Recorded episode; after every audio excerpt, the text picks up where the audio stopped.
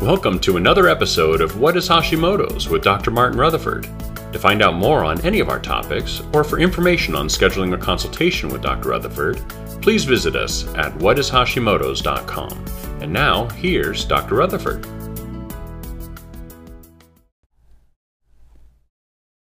Okay, so today we're going to talk about the pro-inflammatory diet and Hashimoto's. So, inflammatory diets are one of the many triggers of Hashimoto's thyroid disease.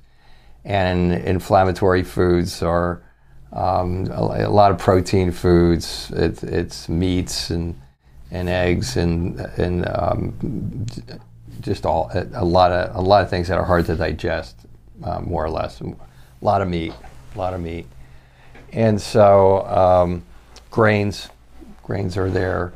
And this is not the intention of me, is to go through the whole pro-inflammatory diet, because the pro-inflammatory diet or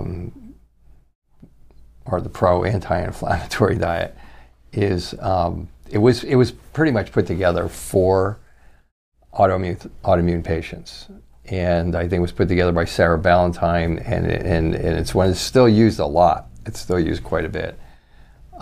For autoimmunity. Now, I'll make a caveat, and the reason that you want to follow a pro-inflammatory diet, and the reason I'm not getting into it, I mean, you can look pro-inflammatory diet up online, and you'll be anti-inflammatory, and you'll be reading for days, and there's different people who've put them together. But the original and the classic is the autoimmune paleo diet. That's the original anti-inflammatory diet, and I've used it for years.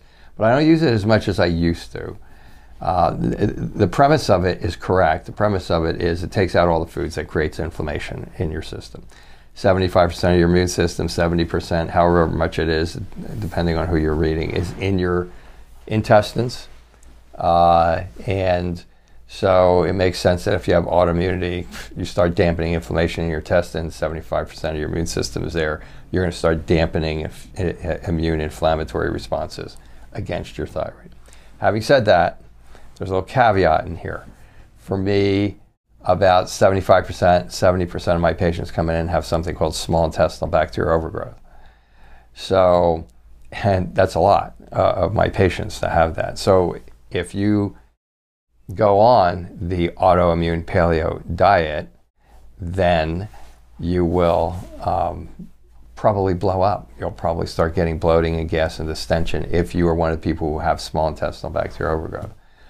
So if you do that, then you need to know that you need to go to, at the very least, a low FODMAP diet.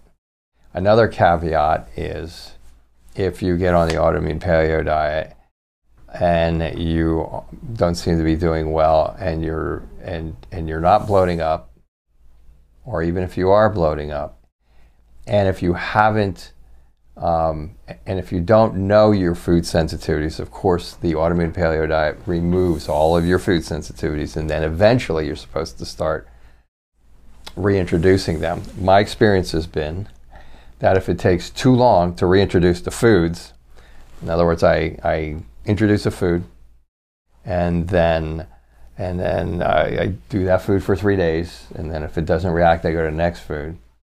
Depending on how many foods you are introducing, that can take a long time, so that can discourage people.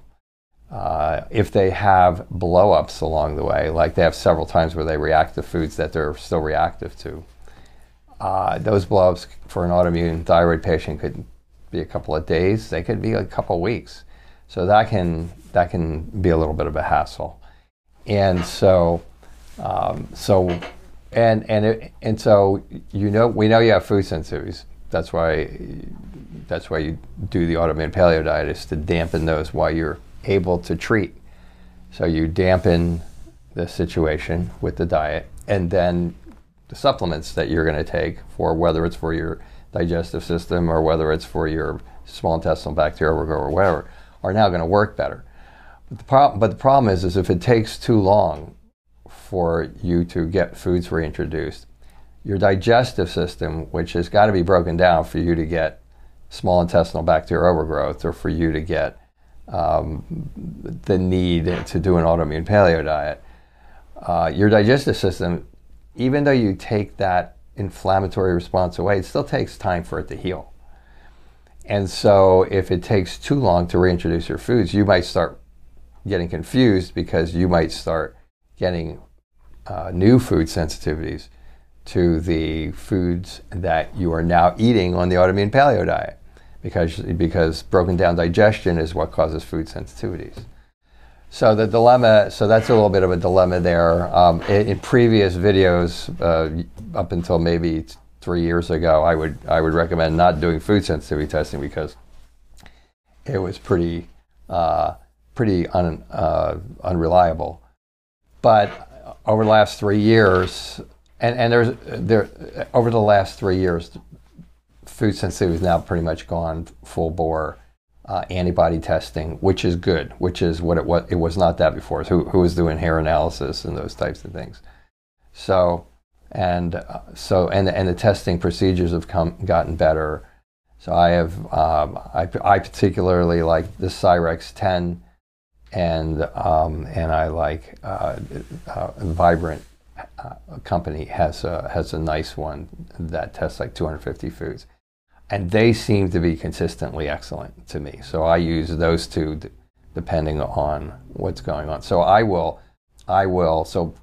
so anti-inflammatory diet, I would do today, what I do to help my patients to get through this more efficiently and effectively, and to not have this long string of months of reintroducing foods, is I am doing these food sensitivities right up front. Food sensitivities are one of the largest groups of triggers for Hashimoto's. So we get that right out of the way up front. Usually we'll use other diets. If the person has SIBO, if they have that oral tolerance issue, we might use a combination of those two diets.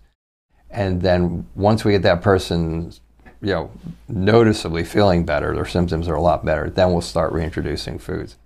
And that's usually about four or five weeks in, maybe 6 weeks in, if they have SIBO, and it works out pretty well that way. So the introductions go a lot faster.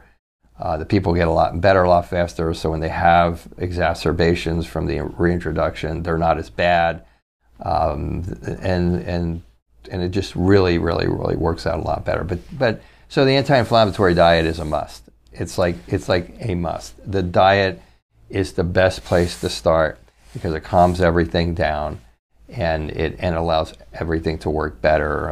You start to find out a lot of symptoms go away, and then you start to be able to understand your case by knowing, okay, that was diet. Those joint pains was diet.